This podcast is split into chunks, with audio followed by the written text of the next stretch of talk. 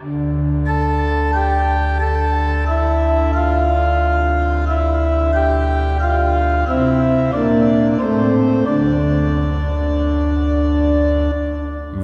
välkommen ska du vara till Predikoverkstan, en podcast från församlingsfakulteten i Göteborg.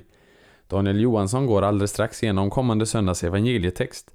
Men vi vill än en gång påminna om möjligheten att anmäla sig till en intensivkurs här på församlingsfakulteten den 10 och 11 november. Då kommer professor Robert Kolb från USA, en stor Lutherkännare, reformationsforskare, att tala över ämnet The Genius of Luther's Theology, Wittenberg Way of Thinking for the Contemporary Church. Och ni hör ju, det är på engelska. Man anmäler sig senast den 31 oktober till denna intensivkurs. Den 10 och 11 november. Mer information hittar ni på vår hemsida www.ffg.se. Men nu en genomgång av kommande söndags evangelietext. Vi önskar dig en god och välsignad lyssning. Andra årgångens evangelium för 18 söndagen efter trefaldigheten Markus 10, 17-27. Den rike mannen som undrar vad han ska göra för att ärva evigt liv. Vi börjar med att se på grundtexten. I vers 17 så har vi en genitivus absolutus, ek porevo meno auto. Eh, det är ett presensparticip och vi översätter när han gick ut. och det här åsyftar ju Jesus. Och anledningen till att vi har en genitivus absolutus det är för att det sker en subjektsväxling från eh, Jesus till den här mannen som kommer till honom. Huvudverbet i själva den här meningen det är eperota, frågade. Och det föregås av två auristparticip, pros dramon och eh, eh, gonypetesas. Efter att han sprungit fram och böjt knä inför honom frågade han. Notera att den här personen ännu bara identifieras som heis, en eller någon i maskulinum. Vers 18 Odeis agathos ej med heis hotheos Eh, bör översättas så att det framgår att det här är en anspelning på Shema, den judiska trosbekännelsen. Vi kan översätta ingen är god utom en gud. Eller möjligt, möjligen ingen är god utom den ende guden. Vers 19. Eh, Med fonevses och så vidare. I uppräkningen av buden används aurist konjunktiv. Markus skiljer sig här ifrån eh, både Septuaginta och bergspredikan hos Matteus där futurum indikativ används i uppräkningen av buden.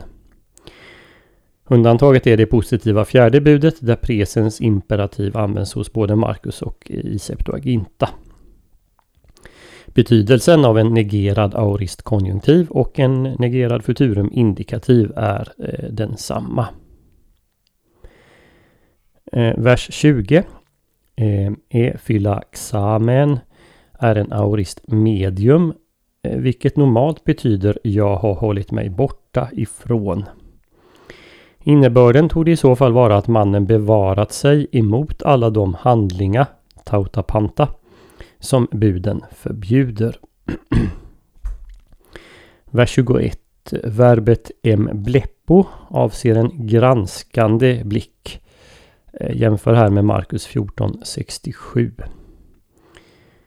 Och egapesen är aorist. Eh, den är sannolikt ingressiv, det vill säga Jesus får kärlek eh, till honom. Hen se hysteri översätts närmast ordagrant till svenska med ett fattas dig. Detta ett består av två presens imperativ där det första av dem följs av två auristimperativ. Hyppage som följs av på, eh, på läson dos, det vill säga gå, sälj och ge. Och det andra presensimperativet är devro, kom. Det följs av ytterligare ett presensimperativ, akolothosei, följ mig. Gå respektive kom avsåg då pågående handlingar liksom det avslutande Följ mig. Vers 22 Stygnatso är ganska ovanligt. När det används om himlen avses hur den blir mörk eh, genom ett moln.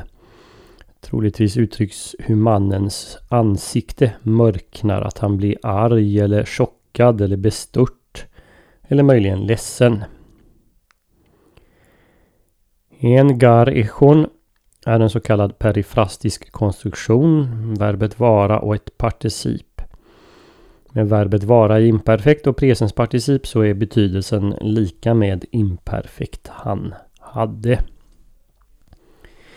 I vers 23 noterar vi att lärjungarnas reaktion är minst lika kraftfull som mannens.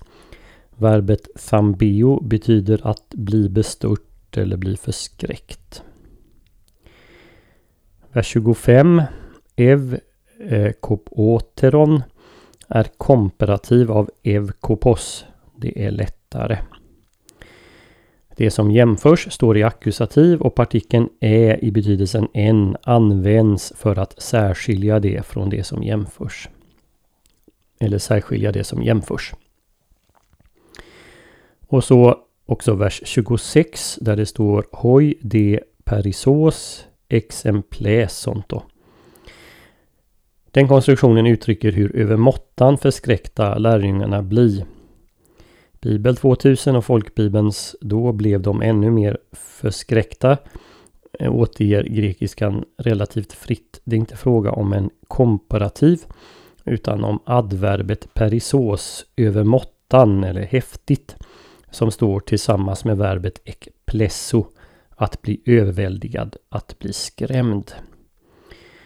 En parallell finns i Markus 7.37 där det uttrycker folkets häpenhet över Jesu förmåga att hela.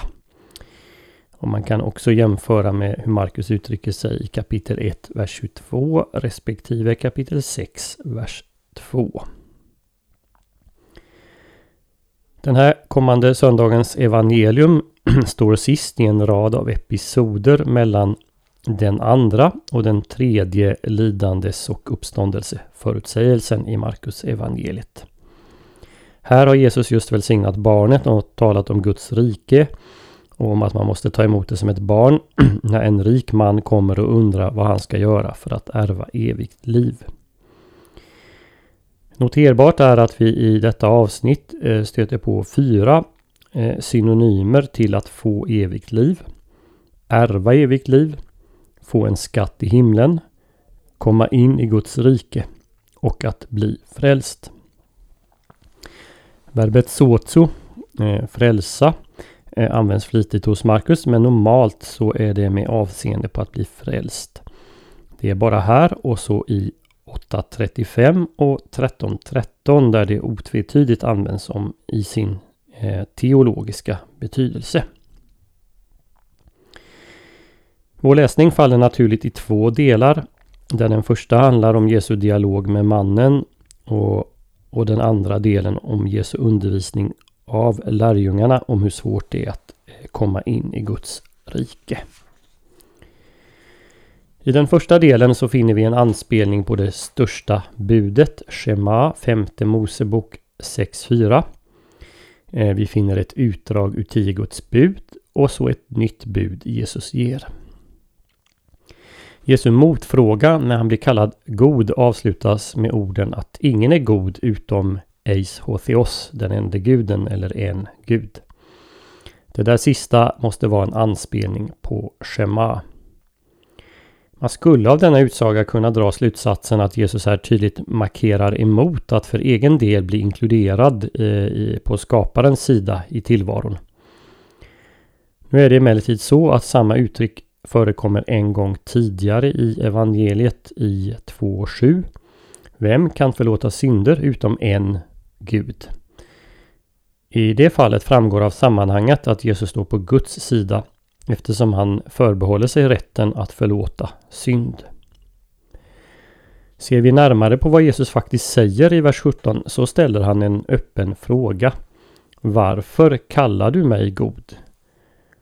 Den underförstådda frågan till mannen är Inser du verkligen vad det är du säger? Ingen är god utom en Gud. Vi bör alltså förstå motfrågan som en inbjudan till att reflektera kring vem Jesus verkligen är. Att Jesus tar Guds roll framgår av fortsättningen där han förbehåller sig rätten att definiera vad som krävs för att få ingå i Guds rike. För mannen eh, räcker det inte att hålla buden, han måste följa efter Jesus. Vi tenderar här inför kravet att sälja sin egendom och ge bort pengarna missa vad Jesus verkligen är ute efter. Nämligen att mannen likt Petrus och de övriga som är omnämnda i kapitel 1 och senare Levi i kapitel 2 ska komma och följa Jesus. Men för den här mannen var uppenbarligen hans rikedom ett hinder för att göra som Petrus och de övriga gjort, lämna allt och följa Jesus. Det är alltså ytterst sett Jesus själv och efterföljelse av honom det här handlar om. Vi bör nog förstå mannens utsaga om att han har hållit buden sedan sin ungdom som uppriktig. Jesus riktar ingen kritik emot honom. Han har avhållit sig från det buden förbjuder. Men han har sannolikt inte hört Jesu skärpning av dem så som det framgår av bergspredikan. Mannens ovillighet att efterfölja Jesu uppmaning leder Jesus till att undervisa sina lärjungar. Hur svårt är det inte för de rika att komma in i Guds rike? Varför blir lärjungarna förskräckta över detta?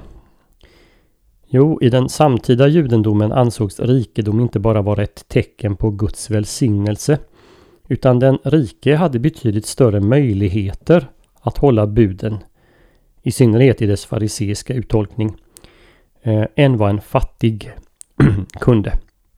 Och den rike eh, hade både tid och resurser att utöva generösa kärleksgärningar mot behövande. Det är mot eh, det som är bakgrunden till eh, lärjungarnas upprörda fråga. Om inte rika kan bli frälsta, vem kan då bli frälst? Jesu undervisning handlar så här inte främst om rikedomens frestelse utan om alla människors möjlighet till frälsning. Notera här följande mönster i vers 23 säger Jesus att det är svårt för rika att gå in i Guds rike. I vers 24 talar Jesus om att det är svårt för människor i allmänhet. I vers 25 säger Jesus att det är omöjligt för de rika.